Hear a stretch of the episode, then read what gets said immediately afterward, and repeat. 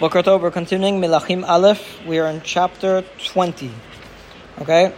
Chapter nineteen was a fascinating chapter, a famous chapter actually, in which Eliyahu experiences a an incredible revelation on Har Sinai.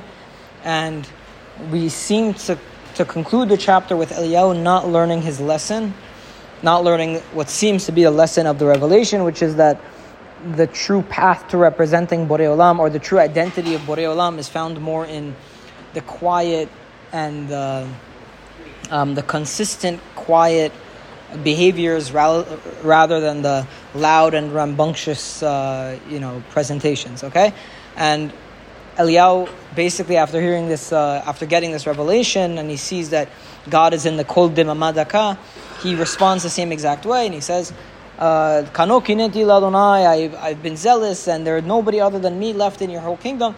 Exactly the same way he responded before he got the revelation, which seems to indicate that Eliyahu is just too much of a zealot and isn't really the kind of person who has it in him to try to make people do teshuva in a more in a more quiet and, you know, less extravagant way. Okay? So it seems, and again, this is a little bit of speculation because it's not it's not clearly delineated in the text. It seems that as a result of this, Borei Olam decides to replace Eliyahu Navi for the Navi Elisha. Now, as part of the replacing of Eliyahu Navi, there are two other things that must change. One is that the king of Aram needs to. Is going to be um, a, a new king for Aram is going to be anointed. That will be done actually via Elisha, but it says Eliyahu is doing it probably because Eliyahu is the one who anoints Elisha.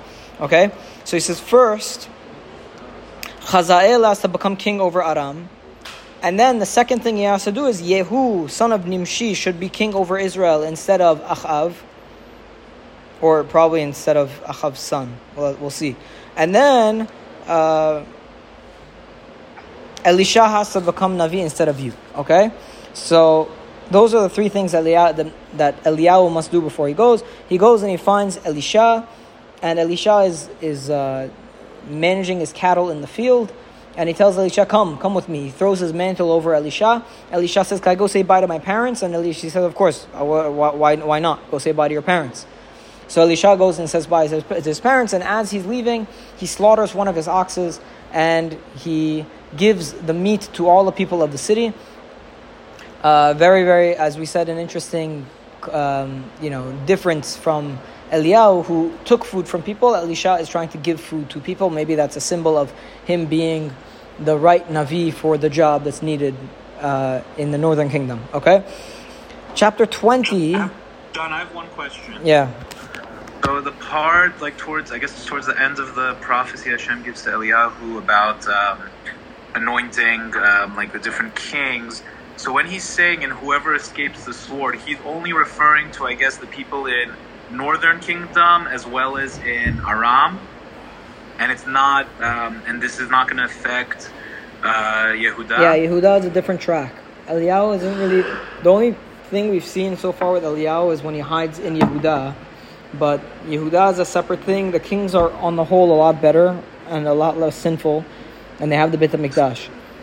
So, so Yehuda right now, like the, the whenever we say only what seven thousand people didn't bow down to Baal or didn't kiss Baal, that was seven thousand people in the Northern Kingdom. In the Northern Kingdom, yeah, the Southern so, Kingdom wasn't really influenced by Baal worship, and they didn't get affected by this. Basically, the Southern Kingdom didn't really get affected by this. No. Okay. All right.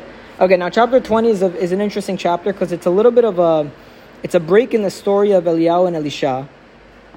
Yeah, that story is going to continue in, um, let's see, where's that story going to, to continue? It's going to continue somewhere in chapter twenty-one, okay? But this chapter twenty is a very interesting story in which Achav has a run-in with the king of Aram. Now, as we said, the king of Aram is going to be replaced to become the guy named Chazael. Okay? But in the meantime, the current king of Aram is a man named uh, Ben Hadad. Okay? Ben Hadad. Now, this Ben Hadad is gone, basically going to be the center of chapter twenty. He's going to try and lay a siege around the king of Achav. Okay. Now, the, the interesting thing about, about this story is, A, it, it, it's obviously a, a digression from the story of Eliyahu and, and uh, Elisha, but B, it gets us to see exactly what has become of Achav since his interaction with Eliyahu. If you remember, whenever Achav, whenever Eliyahu did the whole thing at Harakarmel, Achav basically joined him running down the mountain. Eliyahu ran down in front of Achav, and Achav started listening to Eliyahu. It seemed like almost Achav was kind of convinced. And then the next day, Izevel, or and then when he goes and he tells Izevel, Izevel has none of it. So we see that the issue here is more Izevel than it is Achav. So now we see Achav in his independent behavior, and on, not under the influence of Izevel, in the in his territory, which is the territory of dealing with other kings, and we're going to see, at least according to Alex Israel, who I'm, I'm basing, you know, a lot of the insights on in this chapter, we're going to see Borei Olam kind of reach out to Achav and and deal nicely with him, and we're going to see Achav in almost kind of learn the lesson, and we see Achav is a lot better than we. He's not as bad as we think based on this chapter. It's more purely that Izevel is just a is just a rotten person and has very negative influence. Okay. So here we're going to get a glance at Achav and how it seems like Borei Olam is kind of protecting him, or trying, maybe trying to even reach out to Achav to show that God is the king, so that Achav further learns the lesson that Eliyahu was trying to teach him. Um, we'll, we're also going to notice in this chapter that there are no neviyei habaal. You know, Achav is going to seek counsel, and the only people he seeks counsel from are from the Zekenim, the elders, and from a couple of neviyim, from, from the prophets, okay? So it's an interesting thing, because we, you know, we realize maybe at the, by this chapter that if Achav is divorced from Izevel, you know, he's actually not so bad, and it's purely his wife that's causing all these issues. Okay, so let's go into the chapter. We'll probably do around ten psukim. Okay, chapter twenty. Uben Hadad Melech Aram, Ben Hadad king of Aram, kavatz et kol chaylo, ushloshim ushnayim melech ito. He gathered all of his troops, and thirty-two other kings were with him. Besus varachev, and they had horses and chariots. Vayal vayatzar al Shomeron vayilachem baha. And he came and he intended to lay a siege against Shomeron, which is the capital city, and he tried to fight against it.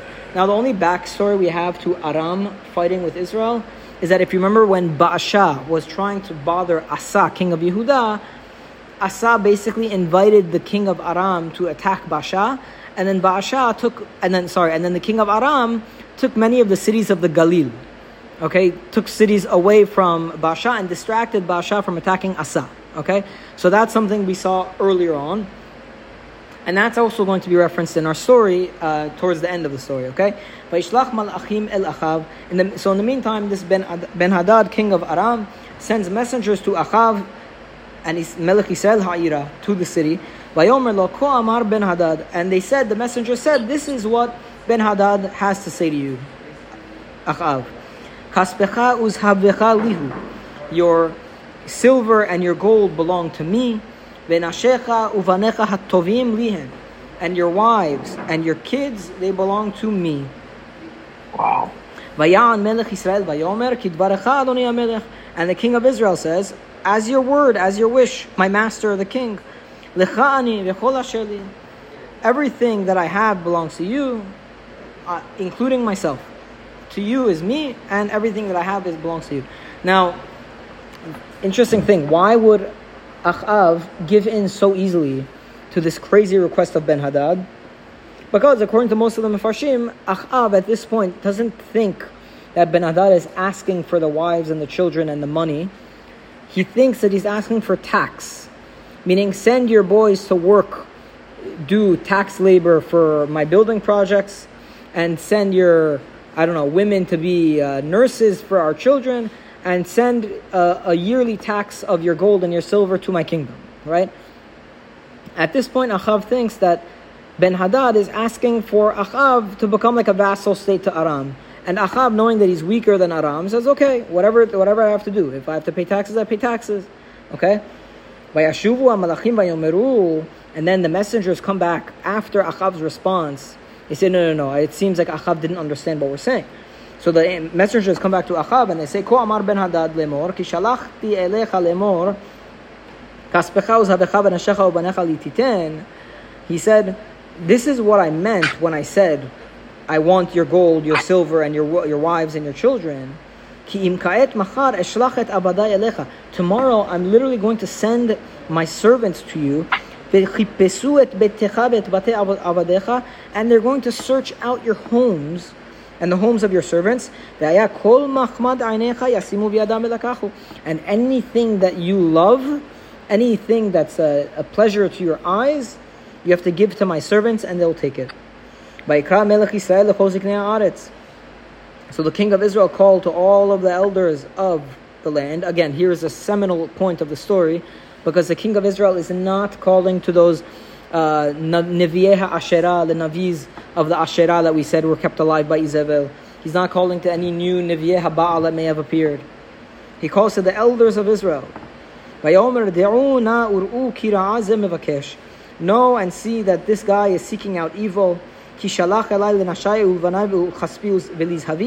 For he sent after my wife, my children, our children, my my silver, my gold, and I didn't withhold anything from him. And what do the elders say back to Achav?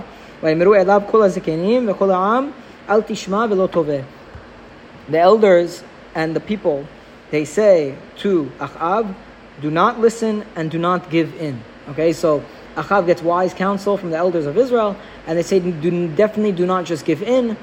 You know, it, it's pretty. It's an obvious answer, because if he's going to take everything and basically run over the kingdom, you might as well fight for it anyways, because if you're going to lose it all, you might as well fight for it, okay? But the elders say, do not give in. So he responds to the messengers of Ben Hadad,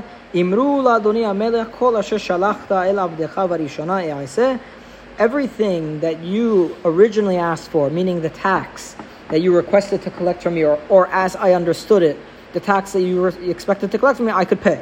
However, this thing of having you send your messengers into our homes and take every single valuable item from our homes, we cannot do. The messengers, they went and they re- and they brought back the word to Ben Hadad. So Ben Hadad sends more messengers, and he says, so shall the gods do to me, and so shall they continue to do. This is a lashon shvua. This is a swear. I swear by the life of the gods, you have no idea how many people I'm bringing, that the dirt of the ground of of uh, Shomeron will not be enough to cover the soles of the feet of my servants. Meaning, I'm, I'm going to bring so many people against you in war that and just by them walking, they're going to empty out the dirt on the ground of Shomeron. Obviously, that's impossible, but it's an expression, very fancy uh, uh, expression by Ben Hadad there. And then we'll finish with this last pasuk. Um, and then, not to be outdone with the expressions, the interesting expressions, the king Achav answers, and he says, speak to him back and say, Ali talel hoger kim fateach. He who is girding his armory should not show off as much as he who is removing his armor. It's basically another way of saying, uh, don't ca- count your your uh, was it? Don't count your chickens before they ha- they hatch, or their eggs before they hatch. Okay, so it's an expression saying, don't celebrate your victory in war while you're still putting on your armory, because as you're still putting it on, you still have, clearly have not won. Okay, so um, that's so far the intro to this story of Achav and Ben Hadad. The story continues, obviously, with uh, a couple of battles between the two, and we're going to conclude this story with uh, um, potentially a little bit of a slip up by Achav. Uh, so we'll see, Bezer Hashem, what happens in this war tomorrow, God willing. Uh, Baruch Adonai Amen. Amen. Amen. Amen. Thank you, John.